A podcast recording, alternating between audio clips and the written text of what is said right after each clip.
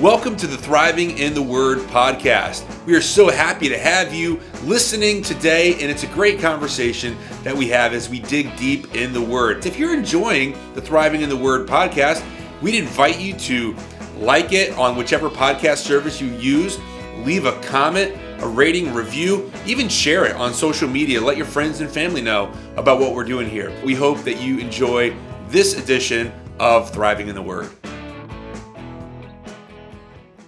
So we're in the book of Amos. We started last week, and uh, there's only nine chapters here, and we didn't get very far, but still had some uh, good discussion. Uh, we've been reading it several times more uh, this week.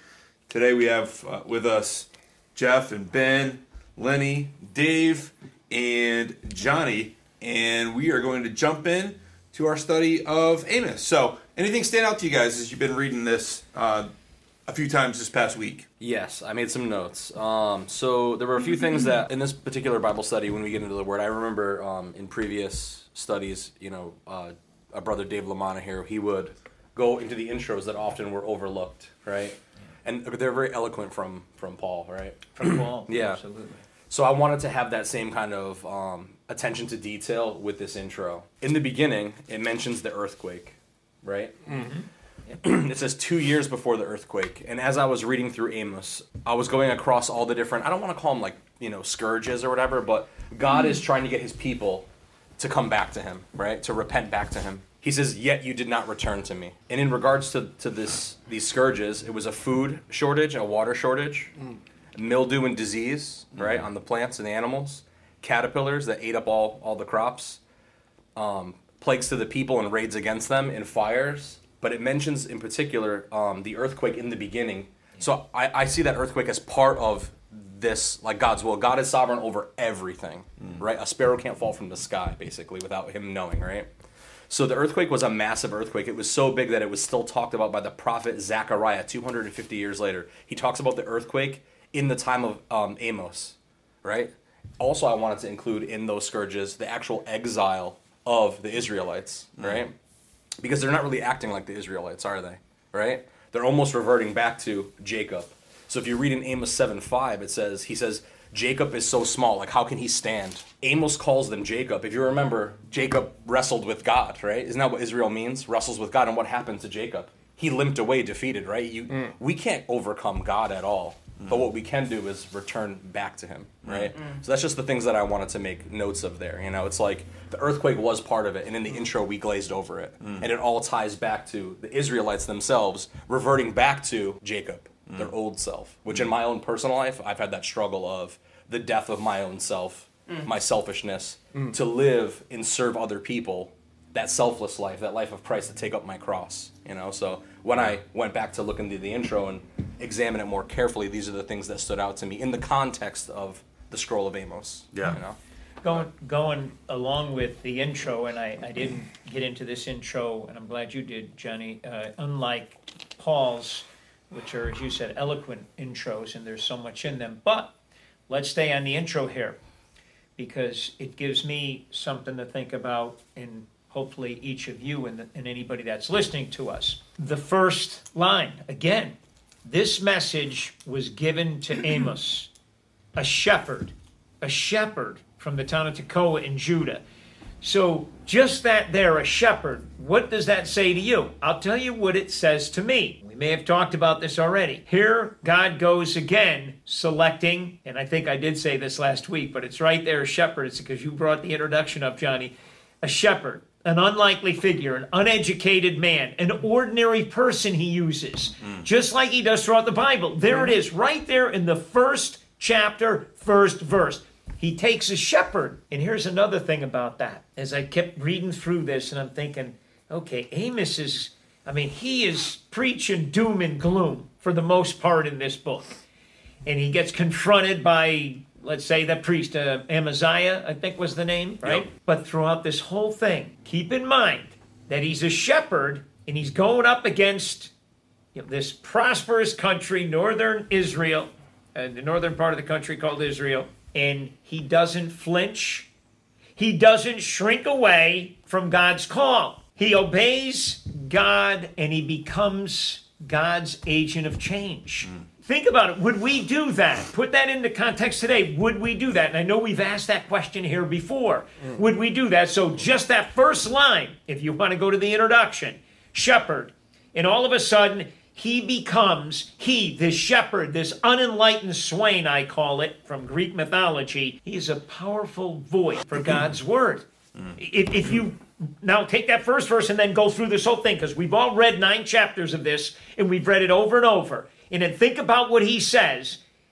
Is he not a powerful voice for God's word? Is God not using somebody off the street, as you were, like just pulling someone off the street, like he could pull one of us? Yeah. Would we respond? Would we flinch or shrink away? Or would we stand up to it and do what God commands as Amos did? There's the first line. There's mean- the introduction. Yeah, I made notes too that um, Amos was a contemporary with Hos- Hosea, right? Yes. In which we Yeah. did a study, um, two studies ago, I believe it was, Yep. right? Talking about how Hosea, uh, you know, had, had to marry Gomer, the prostitute, or, or and he had to, you know, take her back every time. And that demonstrated God's great love for us and His patience with us, and how He's committed to marriage, and how often we're not, you know. And it's funny when you contrast that to the his contemporary Amos. It's like Amos spoke to the Israelites very sternly. It's like he spoke into their minds, like he told it like how how it was.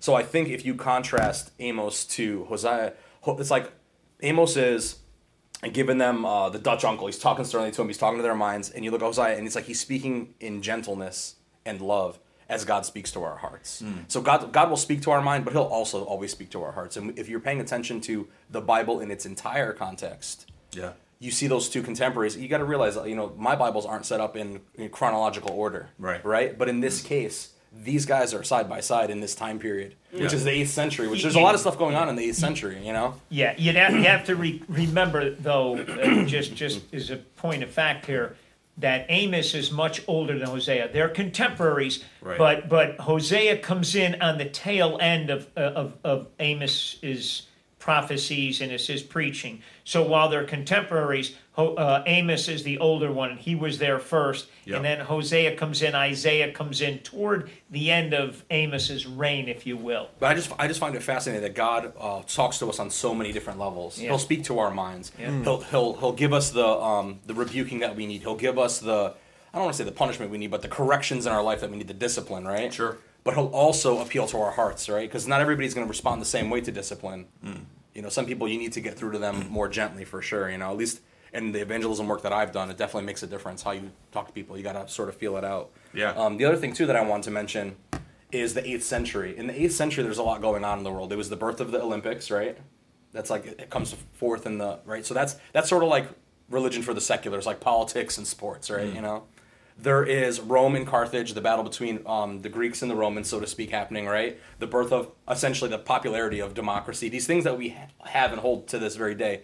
Roads being made by the Romans, which obviously eventually would lead to the spread of the gospel. Do you know what I mean? Like God takes what the enemy meant for evil and He turns it for good, right? So just it's a really interesting time happening in the world where you see the Israelites, I should say the northern Israelites, right, getting corrupted by those types of cultures. Where it says that they've gone to the north and they're away from Jerusalem, the holy city, which is in the south, right? Which is where um, Judah and what's the other tribe that's down there? The Levites. Uh, yeah. Yeah, so the Levites and Judah are in the south. All other what ten of them are in the north, Right. And they're sort of getting corrupted by the world, right? They're- So they build their own temple. I think they actually built two temples. There was um, the the um, Samaritans built a temple, and then I can't remember who the other people were that built another temple. But that was where they were allowing the golden calves to be put in. That was where they were taking in these other um, gods and idolatry. And if you see in the Bible, whenever God's chosen people, no matter if it's us as Christians or it's you know Hebrews or Israelites, whatever, whenever you start to compromise, what ends up happening? We fall away from grace. We fall away from God's protective hand. He says, you know what? You want to go do it your own way? So be it. If it won't be my will, you can have your will. You know, and we get ourselves into a lot of trouble.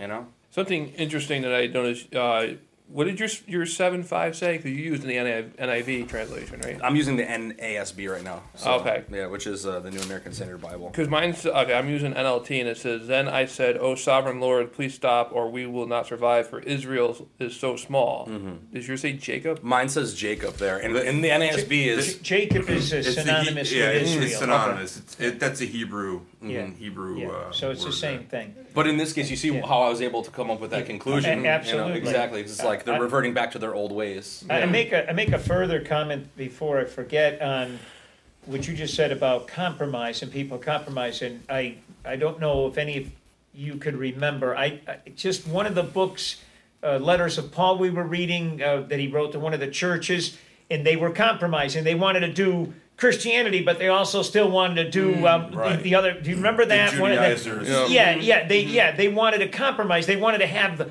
the best of both worlds, if you will. And Paul said, "No, you can't do that. It's it's this and only this, or you're not you're not part of us. You're not Chris, Christians." And, and and I remember that when you say compromise, We want don't Christmas and Hanukkah. yeah, there you go. Don't we all try to compromise? They did it back then, and, and even today we try to compromise. We say, "Hey, you know, Lord, you know, I'm, I'm doing this, but you know, I want to do hmm. this too. You know, I'm following you." And Yeah, is it fertility Compromise, gods? yeah. Is it is it is it gods of? I mean, this is the reign of Jeroboam, which we talked about last time. That it's this time of, of prosperity and, and the rich are getting richer, and, and you know there's people acquiring you know all these extra properties, and everything seems to be going so well, right? And that's the reason why I even brought up the eighth century is because that that time in the world, you can see that's that outside influence of the Roman cultures, of the Greek cultures, and so on and so forth. You know, Right. Uh, speaking of, of seven, you know, another angle that I noticed in there that I thought was pretty interesting was he starts with this vision of locusts and says, you know, the sovereign Lord showed me a vision. I was saw him preparing to send a vast summer of locusts over the land. This was after the king's share had been harvested in the fields and as the main crop was coming up, in my vision, the locusts ate every green plant in sight. Then I said, What you guys are referring to, O sovereign Lord, please forgive us, or we will not survive, for Israel is so small. In verse 3, says, So the Lord relented from this plan. I will not do it, he said. And then he gets another vision, right? Verse 4. Then the sovereign Lord showed me another vision. I saw him preparing to punish the people with a great fire.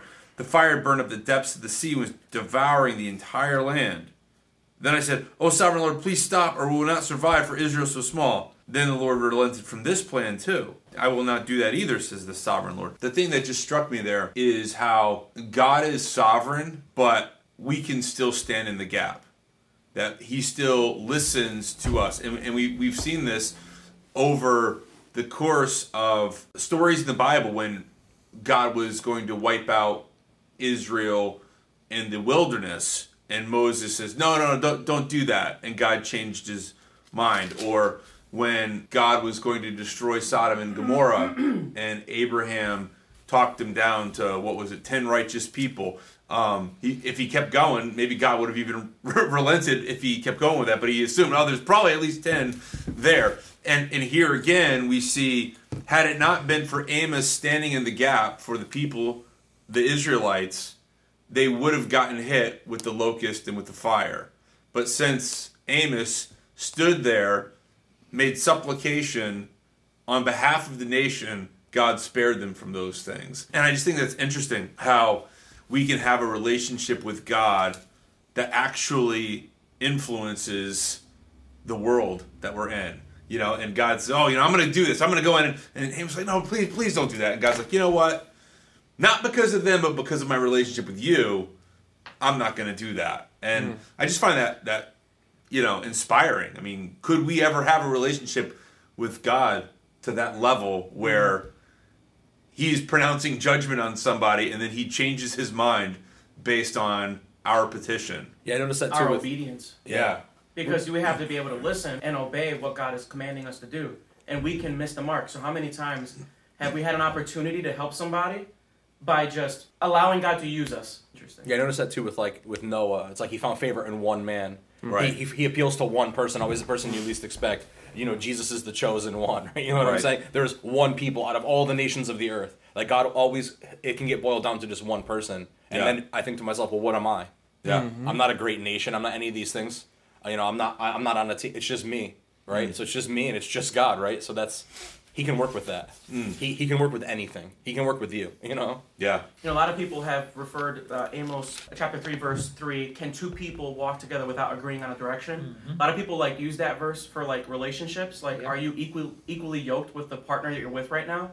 But I kind of like see it differently, as in like you are walking with God, you know, for your own um, agenda, right? And like the, like Israel, like they thought that they were worshiping God, they thought that they were doing all these things and following all the commands and you know just living righteous lives, but really they were walking in a completely di- different direction. I'm wondering, even myself currently, am I walking so closely to God, but like not walking in the direction that He wants me to go? And then just, I mean, obviously all the metaphors, you know, leading on after that. I mean, does a lion ever roar in a tricket without first finding a victim? Mm. You know what I mean? So, and it just keeps going on. And, you know, if, if you go back a little bit in chapter 3, verse 2, it says, From a, among all the families on the earth, I have been intimate with you alone. That is why I must punish you for all your sins. Hmm. So, I would hate to be walking closely to God, but living my own life for 40 years, thinking that I'm righteous in His eyes and all that stuff, but then I get to heaven, and He's like, I never knew you. Yeah, that that line that's, that's an interesting line. I had that highlighted, Lenny. I must punish you for your sins because I've been intimate. I, I- Israel's sins are worse because they were the chosen people. That's what I'm he- saying, Yeah, right. exactly, and that's what Amos is saying there. There- or oh, that's what God's telling Amos to say. Israel's sins were worse because they were the chosen people. It's like, okay, you, mm-hmm. what, you did this to me.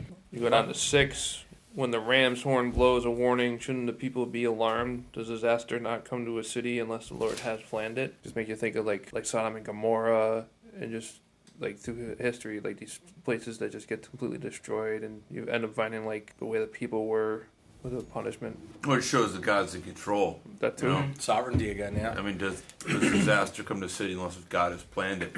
You know, and, Ne- and Go down to seven right here. It says, "Indeed, the sovereign Lord does not do anything unless it's revealed in His plans and uh, to His servants, the prophets." Yeah, when I read that part, it made me think of that um, Billy Graham quote where he says, "If um, if God um, you know doesn't punish the United States, then He's gonna have to apologize to Sodom and Gomorrah." Do Yeah. you know what I mean? That's just like the, the state that, that this nation is in. You know, and I mean, how many years ago was that when he was doing all those big crusades? You know, Well, I think the one uh, one advantage that we have that Sodom and Gomorrah didn't have was that uh, we have more than ten righteous. you think so? I don't know, man. well, You got more you got more hope and faith than I do, brother. yeah. Well, there, there, there's six of us in this room right now, and hopefully we're trying to live uh, righteous lives. You know, so I'm sure there's uh, there's more than more than us out there. You know, there's, there, there's a lot of people that are doing, it. and I, and I believe that that's that is what God looks for, and I, I believe that's why God is merciful to us as a country and to other countries and other civilizations. It's like when when there are people that fear God and when you know God is a God of grace and mercy as well. Mm. But what what is His kindness meant for? His kindness His kindness is meant to lead us to repentance, and so I believe that that while we are here as followers of Jesus Christ, as long as we're letting our light shine, then then there's hope. You know, there's hope for people to turn back to God. There's hope. Mm. I mean, it's like I look at the state that we live in, and, and I believe that there's there's great hope for the people in our state that are far from God because I believe they're so open to the things of God, even though we're in one of the most unchurched states in the country.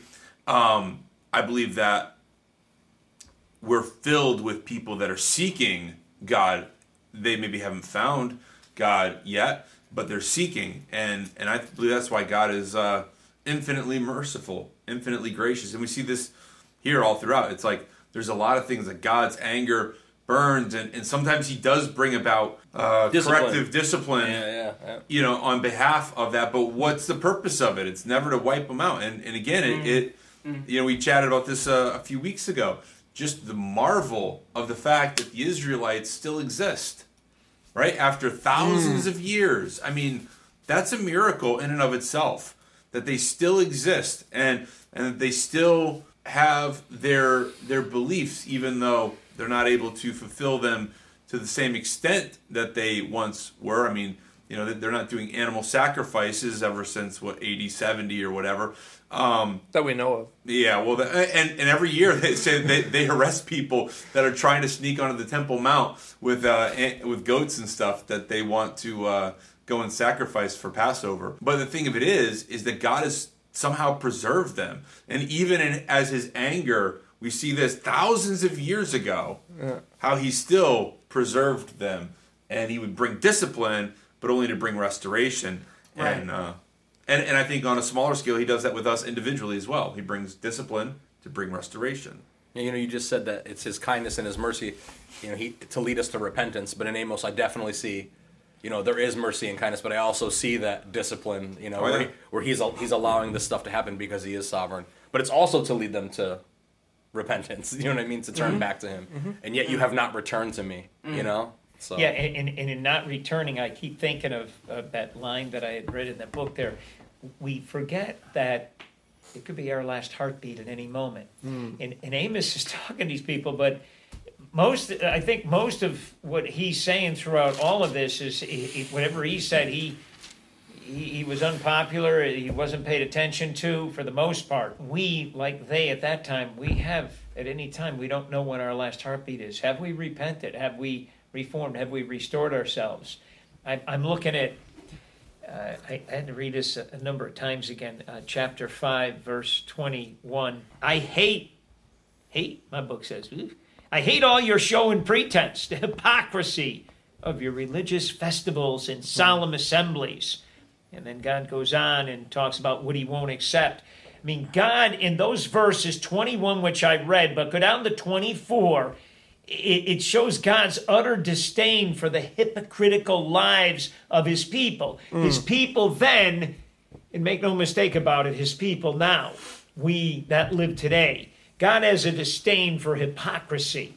Yeah. And he says it right there. I hate, I hate all your show and pretense, the hypocrisy of your festivals and your assemblies. Think about that. Well, it's because they were worshiping all these other gods, but they were still trying to fulfill all their Jewish festivals and rituals and all that. And it's like it was that that mixture. So check, check in the box. Right. Yeah. What, what are we doing?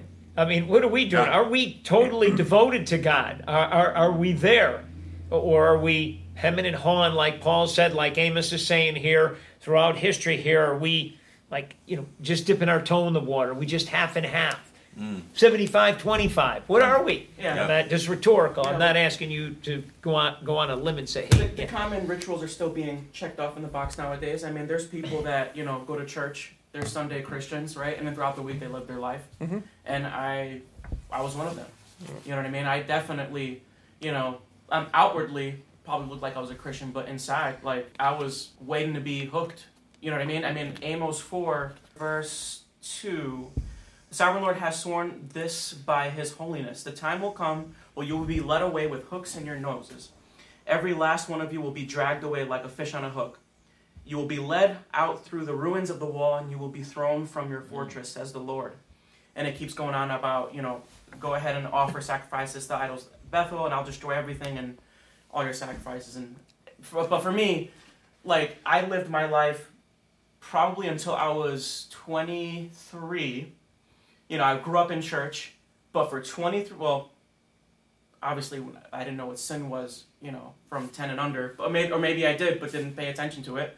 But at least for a long time, I was a fish, and I would take the bait, and I wouldn't be hooked out of the water, hmm. right? You only die when you get hooked out of the water. And eventually, I, I, I, I had the Jacob limp, where I sinned so badly to the point where God gave me a different type of walk so I can be reminded where I used to be. Uh, unfortunately, I feel like 90%, or if not, you know what, 99.9% of Christians unfortunately have to have a different limp in order to actually follow Christ the way he wants them to follow him. Yeah, I did want to um, touch on base because we did bring up the different um, translations where they sit, where you know, in Ben's. What were you reading? The, NLT. the NLT, right, which is the New Living Translation. Yes. The differences in Bibles. I don't know if we've ever talked about this before um, for the podcast, but there is a difference in Bibles, right? They all generally say the same thing, and all scholars agree that, right? That it's it's pretty uniform across the board, but there are subtle nuances like what we just saw with Jacob to Israel. And there's a difference between transcription, translation, and transliteration. And that's sort of what deviates from the different types of Bibles, right? You have some that are word for word translations from the Greek, Aramaic, or Hebrew, right? Or even Paleo Hebrew in some cases, right? And then you have some that are like an idea for an idea, which are easier to comprehend, you know? Say like if you're saying the Our Father prayer versus you know the King James version versus how you would say it in modern English. You know, Our Father who art in heaven, hallowed be thy name versus Our Father who is in heaven, holy is your name, right? You know what I mean? So we don't speak Shakespearean English in today's society, which makes sense. That's, you know, five, five own, centuries ago, right? You know? If I'm on my own, I still do the King, the the, uh, the, Lord's Prayer using King James. Yeah, but that's because I grew up learning. Yeah, I, mean, I think most people have, you know, Yeah. weddings, funerals, that that type of thing, you know, Yeah. or you know, church services or whatever. But the reason why I bring it up is because I don't think God does anything by accident. Yeah. I think God is very deliberate in everything that He does, being omniscient, omnipotent, and so on. Right? It's like everything is done deliberately, just like we see in Amos that this is a, a fig tree dresser. Who is the fig tree? It's like Israel, right? Right? He's a shepherd. Who else is a shepherd? Yeshua. Jesus is a shepherd, right? So things are done deliberately. It's the person you least uh, expect. Just like when we talked about um, Samson, right? You know, we always think of him as like this big, strong Arnold Schwarzenegger type, you know, muscle guy. Right. But Judah's like, I like to think of him as he probably wasn't like that, and that's what made it so special. You know what I mean? Is that Right. he probably was, you know, maybe a scrawnier guy or an average build guy, right? So everything done deliberately. So when I see the Bible in its context, where all these things are reconciled to one another throughout these books that all point to Jesus being the Messiah, to Jesus being, you know, uh, part of the triune God, the Holy Trinity. when I see all these things, I don't think it's a mistake that the NASB, which is a more, it's well known as a more word for word translation, right? Sure. Yeah. uses Jacob in that context, that God is using that as another layer to understand how he speaks. Yeah. Right?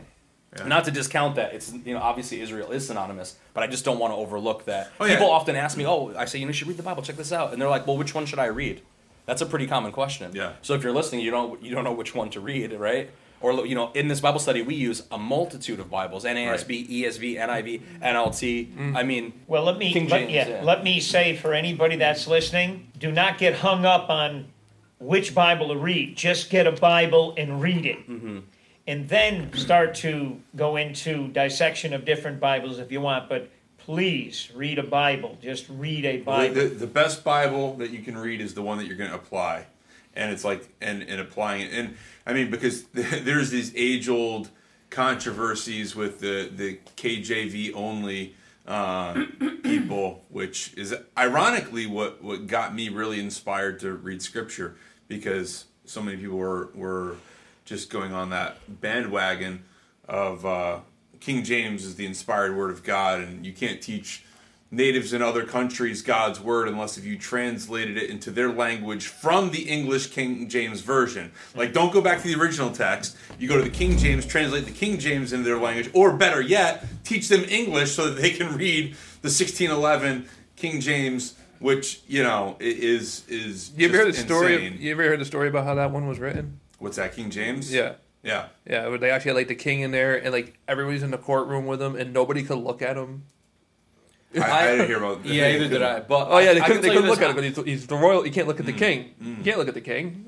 I uh, I, I it as a celebrity. respectfully disagree with both Judah and Dave on this because there is the Watchtower publication, which is the Watchtower Bible, right? Which is the Jehovah's Witnesses Bible, Mm-hmm. which is has omitted parts of Scripture from the King James and added its own, right? Right. So I would steer me personally. I don't read the Watchtower Bible, Well, I- yeah, and and- I would also watch out for the Passion translation of the Bible because there's also false doctrine in that. So if you, which if you guys haven't read them, then you don't know what I'm talking about. But it, it also, you know, the, the Satan is clever. He, you know, he masquerades as an angel of light. So just because the word Bible is part of the hmm. the title does not mean it's the best Bible for you to open up and start reading because you could easily get drawn into, let's say, a cult or a dangerous sect of what's something that calls itself Christianity.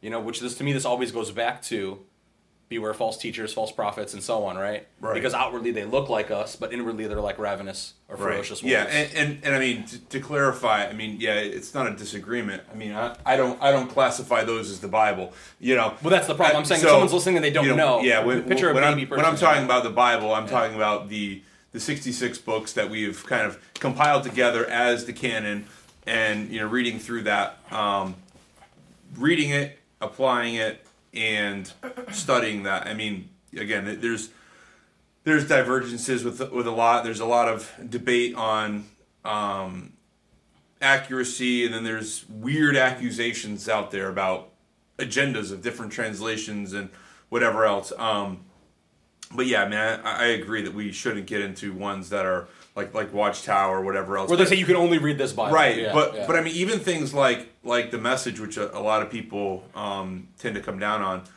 Uh, I think it has a value. You know, it has it has great value.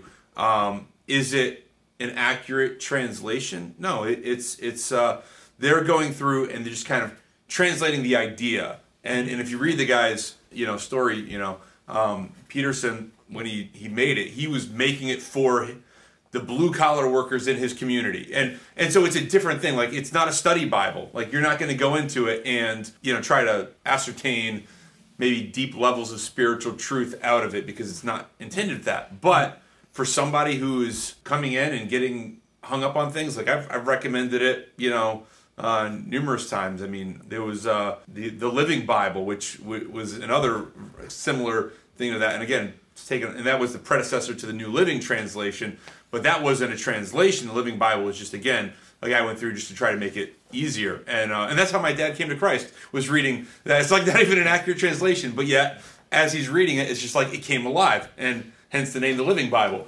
Um, and sometimes those things but it's important to understand what you're reading you know when, when you're reading it that you're saying okay you know this is this is a good balance. That's why I tend to gravitate towards the uh, the NLT or the CSB for many reasons, but because they, they have a good balance of accuracy with readability.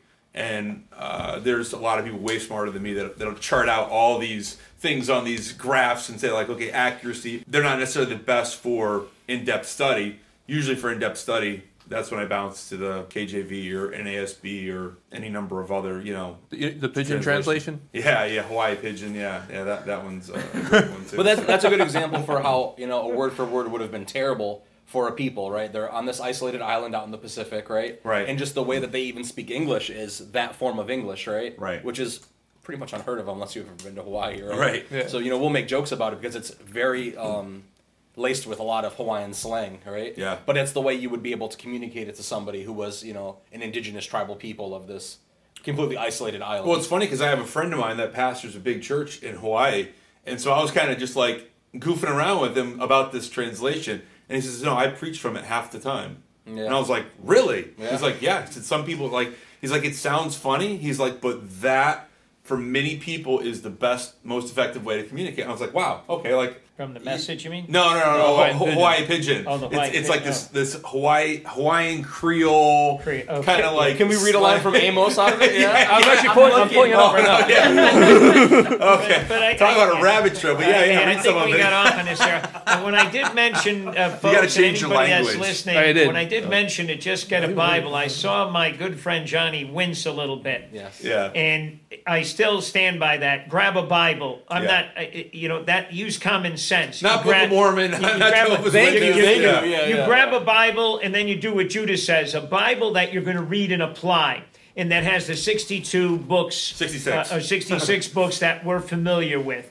And, and just about any Bible do it. Then, if you want to be a lifelong learner, you continue. You go on to a book like The Message or some others because Eugene Peterson does make it blue collar, as Judah said. And I love reading that every now and then. I have my own leather bound copy of, and, Yeah. and uh, uh, if I read something in Paul, read that because it's pretty interesting. And it is. It's just plain. It's not for research. It's not The, for the- the thing into I, it. I like about the message for myself is that it sometimes gets me out of a rut. yeah. Because what happens is if you've read scripture so many times in a certain way, you begin to like naturally gravitate towards meanings and ideas. And then you read the message and you just be like, wow, like that's Left field. Yeah, yeah. It's not, This is what he's but, saying. But, but what I like about it is it it'll often challenge me to think about it differently. Yeah. Mm. And and again, whether he's, it's always accurate or not, I, I'm not to speak for the veracity of it because again, it's not a translation. He never claimed it to be. I mean, Yeah. he he was somebody who could read, write, and speak all the ancient languages, and he taught in co- uh, them at college level. So I mean, he was not an idiot, you know. But um, he, I mean, That's he, really impressive, though. Yeah, All I mean- three Hebrew, Aramaic, and yeah, I mean, he, Greek, he even said he's. People ask him what's the best Bible. He's like the Hebrew one. He's like like if you're gonna read it, like learn yeah, the language. Yeah, but, yeah, but, is, but is it the Masoretic text, right? Or or is it like you know? He, I mean? he read it. He Yeah. read. I mean, he was. You, you study his life. I mean, he was like you know uh, a scholar. But again, he wanted to put it out there. But oh, go ahead, go ahead, Ben. Give us a. Uh, the Hawaiian pidgin. This is Amos seven. this is just a title. God go and wipe out the Israel people, the grasshoppers. Then Amos tell one time the one in charge of me when show me this was like one dream. God he stay up uka pile a grasshopper same time. So next week, our whole discussion is going to be in, in Hawaiian La- Pidgin. lady- ladies and gentlemen, that was Ben not only reading the wine pidgin, but using the accent that, you know, Or attempting to. dialect or attempting to. Even yes. put on a That's how it's written. even put on a grass skirt for not us. do so- the accent. Say it with the Your, your face is so red now, Ben. I, I've never seen Yeah. it like that. It's because he put on the grass skirt to read it too. Lenny, stop looking at my legs. so on that note, back to uh, back to Amos here. Anything else stand out Well, to anybody? I, I mean, what you mentioned, Judah, is just so so true. Whatever Bible you can pick up, if you can apply it and it brings transformation, then awesome. If you're just gonna read a Bible just to you know, to be you know spoon fed with knowledge and not apply it to your life, then you won't be radically transformed. So when you go and listen to a sermon or watch someone preach, if you're not being transformed by the very word they're preaching from, then you won't know if that person's a false preacher or not. Right. So I think ultimately what you're trying to what what you're saying too is that as long as you're reading the Bible and it's transforming you right then and there, and you're hmm. letting it to you know transform your heart, then that's the direction that God wants you to go. Yeah, it's one of the mysteries You know what I is like that this is a supernatural mystery, right? It's like, you know, like God is in spirit, right? He's immaterial, right? He exists outside of time and space. So it's like when the word transforms your heart, right?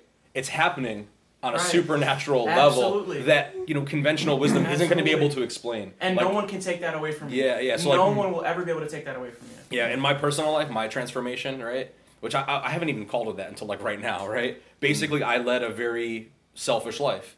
I didn't feel a lot of love in my life. I didn't feel a lot of compassion. You know, I, I suffered from traumas and abuses, and all I saw around me was the the edification and glorification of selfishness. Well, you know, um, you know, guns, women, cars, clothes, you know, partying, you know, sex, drugs, and rock and roll, the whole thing, right? The the idea that you know, you know, being mean to women was cool. You know that that it made you more appealing. To to bully people made you the person that was the cool guy, right? Mm. So, and this is all throughout. From I'm talking from kindergarten all the way up, you know, until I mm-hmm. eventually dropped out of high school, right? You know, mm-hmm. so, so, and eh, the more the more um, selfish I became, I didn't realize it, but I was becoming more and more evil and less and less humane, right? Right. To the point where eventually I was just like this horribly evil, rotten person, and there there was no good in me whatsoever, mm. right? And then I had this encounter with Jesus, right, from an overdose, and I, I, it's like Lenny was just saying, you know, Jacob wrestles with God and he limps away. You don't win against God. God always wins. He's the sovereign Lord, right? Mm. King of Kings, Lord of Lords, right? So I had this encounter, and the rest of my life, in the back of my mind, there's this little question always going off with why am I doing what I'm doing? Why doesn't it feel okay anymore? Like mm. like and there's these little omens and signs that Jesus is is there. And he's trying to give me messages, whether I'm glancing at billboards or seeing him, you know, in line at the grocery store on a magazine cover, or someone comes along and says something to me and they're just like, you know, Jesus loves you. And I'm just like, where did that come from? Mm. Do you know what I'm saying? So mm-hmm. I get these little check markers, like, you know, these respawn points, like in a video game, where all of a mm. sudden God's like, do you remember? Mm. I know that you remember, right? So he's he puts this little drive in me to kind of like ask questions about philosophy and worldviews and different types of religions, and I go and I explore everything from neuroscience to all the major and minor world religions: Taoism, Confucianism, Buddhism, Hinduism, the ones that appeal the most to me. Live and let live. You know, if, I, I'm not going to be a violent person anymore, then I'm going to go towards these, right? And then, well, what's the counterpoint to these, right? Polytheism, monotheism, you know, uh, Judaism, Islam, all the way back down to Christianity as my last and final resort. And then, you know, one day I walk into Thrive Church because I'm like, you know, we just moved. You know, you guys know the story. I- My father dies. He wants my kids to be baptized. So we finally get our stuff together and show up there. And all of a sudden, it's like, why does this place feel like home? There's a dog running around. They, they got nitro coffee brewing in the back, right? Everyone is is you know in a good mood, and there's all this positivity. And I go, and they're not really knowing what to think because as a child, my only experience with God is was the Catholic Church in my hometown, right? So, which is very, very um, dogmatic, very organized. You know, sit, kneel, stand. You know, First Communion, confession. You know, the, the, the whole bit. If you if anyone knows Catholicism, right? Which is nothing like Thrive Church. Yeah. You know, Thrive is a biblical church, right? It it starts off and everyone's smiling, everyone's having a good time, everyone gets together, they're clapping, they're singing, they're getting involved and worshiping God, right? So already the the energy is up high. You know, Judah comes out and basically reads you the gospel and how it pertains to our everyday life, right? Well, you know, maybe th- tells a funny joke in there somewhere, right? And all of a sudden, it's like, wait, church isn't like this dreadful thing mm. Hold where of- guilt and shame and confession and and I can't receive communion is like the thing. Mm. And I'm just like, I can have a good time at church. Mm. Meanwhile, my kids are like having a blast, right? Yeah. My wife is like. Oh, that's what church is like. And I, once you get the word in you, you're like, it hits you right to your heart. God takes it right to your heart every time. And it seems like every time that I was going there in the beginning, it was like Jesus was speaking right into my heart from the Bible. And all of a sudden, that's when my heart started to make that transformation, right? Is wait a minute. It's like I knew the whole time that I was meant to be there, mm-hmm. that I was called to be. And I don't mean just the building Thrive Right, oh, or yeah. just mm-hmm. Thrive Church in general, but when God talks about the church, It's a And he family, it's a gathering. exactly, we're united as one body with Christ as the head, right? So we have Christian brothers and sisters that we haven't even met probably in this town where we have for this Bible study Yeah, absolutely. devout believers and it's mm-hmm. like it's just so important to have that kind of fellowship so i just in my life i mean we vol- i volunteer on thrive kids now you know like think about that Yeah. like let that sink in boys you know what i'm saying right you know i help my wife and kids with like the youth to have, to have youth ministry right Yeah. this is going from a guy that old me the Yeah. old ways are dead and gone so if god can work with me he can work with you he can work Mm-hmm. with anybody Mm. you know it's it's just so transform- ju- transformative just yeah. one, one thing, a question. You said the jokes were funny. yes yes yeah. Um, well, the thing of it is, is that God's word doesn't return void. It accomplishes what God sets it out to do, and and that's that's the thing out there is that when we get into God's word, I mean that that that's my my number one goal in ministry is not to build a big church and a big you know group of people. I mean, yeah, all that's great, but my number one goal is to get people to read their Bible. Like, and if if they can start doing that, that's where transformation starts to happen. That's where people's lives become transformed is through the regular diet of reading God's word and applying it and growing in that way because God's word is full of living power, sharper than the sharpest knife. And w- what does a knife do? I mean, we often think of, you know, that illustration as like a sword in battle. And although there is that, I think that most Christians kind of perceive it that way, something that you hack with. But I like to think of that verse as more of a scalpel instead of a sword. And what is a scalpel used for? A scalpel is used to uh, perform surgery, to go inside your body and to remove things that no longer need to be there. Restoration. And uh, yeah, and it's like, and I think that's what God does with the word is we're reading it, and it's like He's surgically removing a little bit more of me and replacing it a little bit more with Jesus. And a little bit more of me and a little bit more with Jesus. And he's he's doing that to restore us, to bring us to new life and in Christ. And that that's that's what we need to do is if we're followers of Jesus for crying out loud, Right. we should be following him, you know? And So- to preserve what God is doing, the Holy Spirit will convict us. Mm-hmm. So when you were like, I have little, like, I feel like there's like a voice sometimes I say, why am I not okay with this anymore? Mm. That's the Holy Spirit dwelling in us yeah. dwelling in us Yeah, yeah. and like even when you didn't realize it like i remember when i when i really genuinely gave my life to christ and started walking the direction that he's always wanted me to walk it was like a, a light bulb that he's never left me. Even in the moments where i was sinning and i i was like wait that was the voice of god but i just kept i just ignored it. Ignored it exactly. And that's still small do. voice you know Yeah, what i mean? Yeah exactly. Yeah. he doesn't yell. Yeah. it's very quiet. Yeah. when everything else is not distracting you that's when you're that's when you'll listen. And and I, I read this uh, recently, and it's like you know either um, you know your sins will keep you away from the Word of God, the Bible, or the Bible will keep you away from sinning against God. It just like it says, I, I believe it's in one of the Psalms. he- You know, David is saying, you know, um, I store your word within my heart so that I won't sin against you. Yeah. And it, it, it harkens back to that, and, and to the point where you know it says in John, I talk about this all the time. In the beginning was the Word, and the Word was with God, and the Word was God, and the Word became flesh and dwelt among us. So the Bible, when we when it has that supernatural transformative power to our hearts and to our minds and to our lives, the Logos Rhema, where the Word becomes alive and alters us, that Spirit of God dwelling within us, that's Jesus. That's our salvation, mm. right? Yeah. It's that partnership that you talk about, Jude. It's mm. it's not God alone, and it's and it's not us alone, right? Right. It's God's relationship to us. Mm. You know, it's Yeah. he's such a relational being. You know, One of the things that has happened to me over the course of my life, and it still does occasionally, is being talked about by the prophets that we've read so far, and I'm sure that it will continue because they have the uh, similar themes, prototypes, and that's this material prosperity. And how I'm related to myself is is it, it creates a complacency sometimes in in me and, and again I'm sure other people too, but I don't want to speak for anybody else. You know, material prosperity back then and certainly right now in my life doesn't mean that God is pleased with his people. He didn't mean he was pleased with them back then because he wasn't. That's good. And I and I think of that myself. I think, oh yeah, everything must be going good. I've got everything I want. I'm you know, but uh, I gave you guys that little sheet a couple of weeks ago. God God doesn't care what kind of car you have. He cares who you gave a ride when To- they needed exactly. it. Okay, that type of thing. God doesn't care about that. So we all want to ride in your new car, Dave. Yeah. Judah, I'll give you the keys. You can take a ride in it yourself. That's how I am about it. But it, it's it, you get complacent, and I look around and I say, okay, no, I got to kick myself all, in, in the butt off this cloud of complacency because it, it is keeping me away from God. It doesn't mean, you know, I got to stop thinking like the Israelites did here because they were so prosperous at this point in time under Jeroboam too. And, and, and I'm thinking, no, no, prosperity doesn't mean that everything is going well, that you're Well, okay yeah. with God. Right, That's the key right, point. That's right. what happened to me. Right, right. Well, Amos eight, uh, verse two.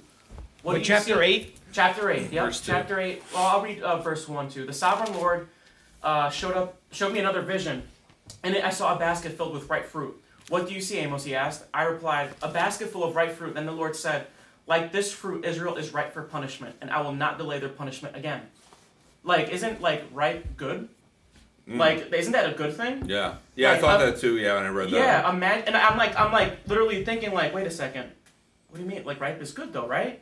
But they're Well- ripe for punishment. Like, that's how bad it is. Well, Mm-hmm. not only that, but I think of one fruit in particular, bananas. Right. You leave them too long, they get ripe and they get rotten. And that's the word I thought of there. I thought of because at first I, I, you know, I was thinking the same way as you, and I said ripe. I go, well, that's good, but no, you get too ripe and it gets rotten. The next step is rotten. There's a, a small line between ripe and rotten, Especially right? with bananas, you're waiting like for a week and a half for those green things to look turn away, yellow, yeah. and then you turn around and they're brown. Right, Like, yeah. Wait a That's, minute. that- that's what I'm Exactly. saying. Now, everyone here has had fruit on their counter at home or wherever it is, and, and, and all of a sudden we're at is work, out. And, and, it, and it turns rotten. It's ripe, it's ready to go, and if you don't jump Well- on it, it's rotten, and that's Well, what happened here. My, my, days my, are numbered. my wife loves making uh, banana bread, and it tastes so good. So often growing up, I always threw the bananas out in the garbage. Mm. One time she saw me do that, and she's like, "What are you doing?" That- that- that's a Right? great point because my, my mom and, and, and my wife they make banana bread and I love it,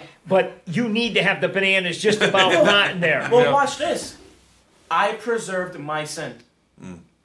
I love my sin so much that I put it in the freezer, and I mm. made sure that I kept it. Yeah. How many of us are keeping Yeah. our sin, right? Keeping our sin and then cooking it some more. Th- talk- making banana Making bread. banana bread. Somewhere the analogy I falls don't know. apart. Delicious, If Wow. any, this analogy will make my wife laugh. It was just for her. Because if you go if you go down in there, y- you read it. You're in eight. Uh, stay in stay in eight, and and my book chapter uh, chapter eight verse four, and down a couple verses.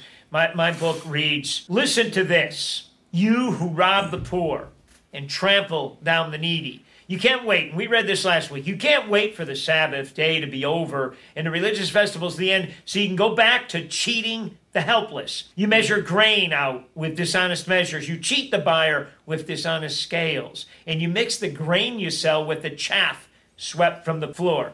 Then you enslave poor people for one piece of silver and a pair of sandals. Or What- or a pair of sandals. or a pair of or a pair of sandals. I'm sorry. You don't get so, both. So if you if you go eight, if you read eight four to six there, what is Amos doing? Well, what is God doing through Amos? He's condemning the commercial practice of Mm. uh, malpractice, I should say, the commercial malpractice of all these shopkeepers Mm-hmm. who fraud the poor. I mean, of course, we talked about this uh, a couple of weeks. We've been talking about Amos here.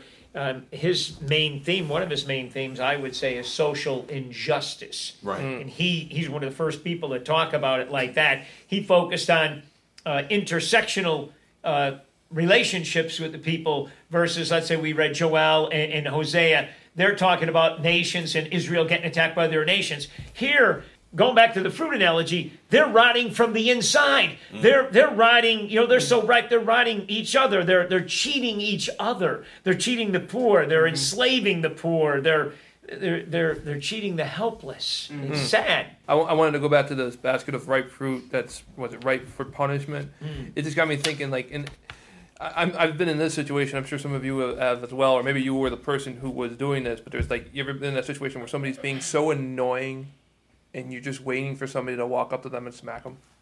Usually I'm the smacker. Yeah.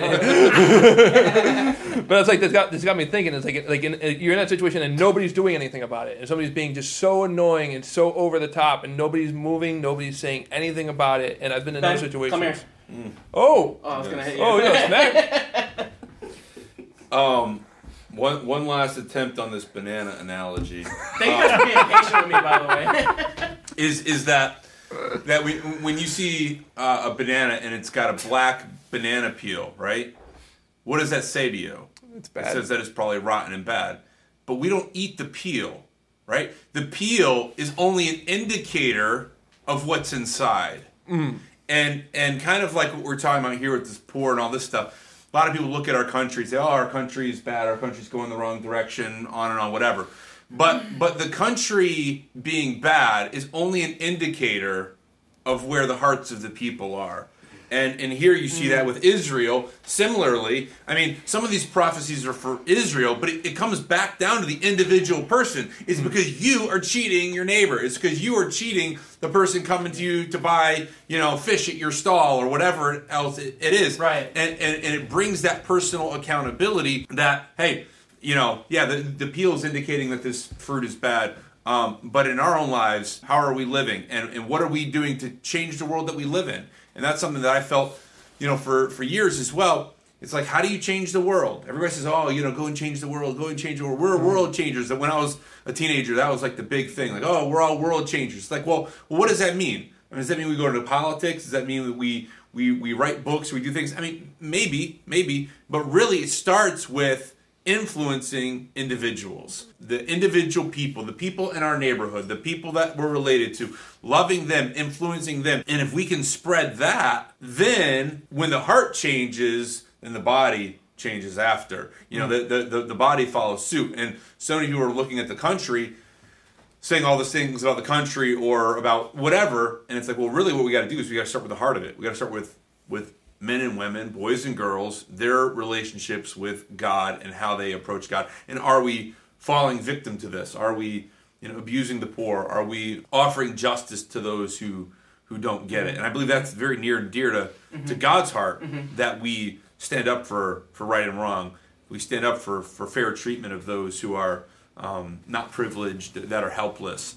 Um, and I think that that's uh, I think that that's probably a, a whole other discussion though in many ways. So Well, I mean, so so Sundays, right? We come to church, right? Like Johnny was explaining, we have worship. There's a good community. There's coffee. Everybody's excited. The worship, the, the God's word is being preached, and then we can apply it right away. This past weekend, I was actually really proud of my sister-in-law. She invited a friend from uh, from college, one of her suite mates, and she came and she's a devout Catholic, and you know she really tries to apply God's word to her life. Well, she came this past weekend, and she she told my my sister in law that that was that was a really cool way to worship God, mm. right? And then I was talking to my sister-in-law yesterday, and I asked more. I, w- I wanted to know like what was her experience like, and you know what she said? She said, you know what, that was an awesome worship, but it it applied to my life too closely. She literally said that it was almost like like word for word, and she was like astonished that we used the Bible, that we were reading scripture, and sh- and it just it, it was so accurately aligned with the preaching was so accurately aligned with her life, her her current mm-hmm. situation, and it was just really really moving. It's like that scalpel Judah was talking about, Oh, sharper man. than any two-edged sword. Right, How and it it- cuts to the core of us, right to our know, heart. And, and you know what it took? Yeah. Inviting, Right. inviting somebody, right? And not that she doesn't. She's a devout Catholic. Like she she loves going to church. She loves going to her mass and listening to God's word. I think eh, like if you go to a Catholic church, it could, you could be flourishing as a Christian if you're applying it to your life Yeah. and you're letting it transform your heart. But then, how many of us even go to church at Thrive and are listening, being spoon-fed God's word, but are not applying it? Or not reading their own Bible. Or not reading their own Bible. Which is your relationship to It's- Christ, essentially. Judah was saying it, and you're saying it too. James, we read James. Faith without works Yeah. is dead. Mm. Right. Faith without works is dead. We have to do that. We have to invite. We have to share. We have to Yeah. help. We can't cheat or rob the poor or the helpless. But we can't we can't make the mistake of thinking that we can bribe God or buy our way into heaven Not, with our not good at all. deeds. Well, I, I always say that to people. I always Yeah. say, Johnny, you're Yeah. exactly right. Yeah. We have salvation not by anything we, We do, do. by the Right. grace of God. God. We have salvation. Right. That that needs to be understood. But but again, as James said, faith without works, is, dead. We yeah. need to Yeah. do that. That's after we understand that no matter what we do, we're not, as you said, bribing God. Yeah, and, it- and it makes me think I of, used to think that. Yeah, I say, okay, I need to, you know, and tell people, uh, oh, you do so much good. I go, no, I'm just making up for all the bad I did in the first part of my life. Yeah. but then I thought about it as I started reading this. I go, that ain't working. It's like checklist Christians, like Ben said, but Yeah. it makes me think of, you know, I, I heard this before too, that it's like, you know, you, you go to church and, you know, they're singing the worship songs or the hymnals or whatever, and it's like, are you singing along? Are you clapping? Or are you just sitting there with your arms folded? Mm. You know, and it's like, whenever I talk to somebody about that, they say, oh, you know, it's like, you know, God knows my heart, you know, so mm. I just, I don't need to get all into it. But it's like, imagine being in a relationship where, you know, you're married, but you never told your wife or your spouse, I love you. You never said it with your mouth. You never opened up your mouth Right. right. And then imagine this, and imagine if you never showed that you loved your spouse. Mm. Would you think that relationship would last? Right. No. So, so we sit there in church, and you know maybe that's not your thing. It's to sing. Right. You know, maybe it's like dying cats or something. You know what I mean? Yeah. Or or maybe you, you don't like to clap, or maybe maybe you're you know you're you're have a medical you know existing condition where you can't perhaps. But in your heart, God knows if you're singing, right? Right. So it's like raise your hands, do something. Right. You know, raise your eyebrows, do do something to show that that you're there to actually worship God. Even that word worship, you know, means to bow down and prostrate. Mm. It's like you know, if, if you're not going to serve God, then who are you going to serve? Choose this day, you Right. know, as it says in Joshua, right? You know. Yeah, and and you know I think with a lot of this stuff, there's the uh, the dichotomies that people get hung up on. It's like uh, faith without works is dead, and, and and you see so many people that will gravitate towards one or the other. Right? They'll gravitate towards the works, or they'll gravitate towards the faith, and it's like, well, we- you know, we, we just need the faith, or oh no, we got to go and do do justice in the world and whatever. The the dichotomy is, what do you want on your ice cream? Do you want whipped cream or sprinkles? Yes. Yeah. Like, why don't we just say yes? Like, Yeah. I want them both. You know, it's Yeah. like like faith without works. It's like, do you want faith or you want works? Yes. Like we have to do we have to do both. You know, do, do we do we serve a God who is angry or a God who shows love? Yes, we, we serve God, and He has both emotions, just like we have both emotions. You know, and, and and it's like being able to to see God in His fullness and worship God and not not stripping it down to a two dimensional uh, thing that we feel like is uh, okay. Well, I, it, it's it's either one way or the other. But anyhow, that being said, I think there's still a lot more to discuss here. But let's uh, let's pull the plug for this week, and we'll pick up next week, uh, continuing on in uh, Famous Amos, uh, chapters one through nine. We'll read it a few more times. And we'll gather together and continue this. And. I'll have some banana bread. And yeah, bring some banana bread next week. so. Well, we hope that you enjoyed our discussion today on the Thriving in the Word podcast. We invite you to leave a rating or a review wherever you're listening to this podcast. Also, consider sharing it on social media. We can't wait to be back together with you at the Thriving in the Word podcast.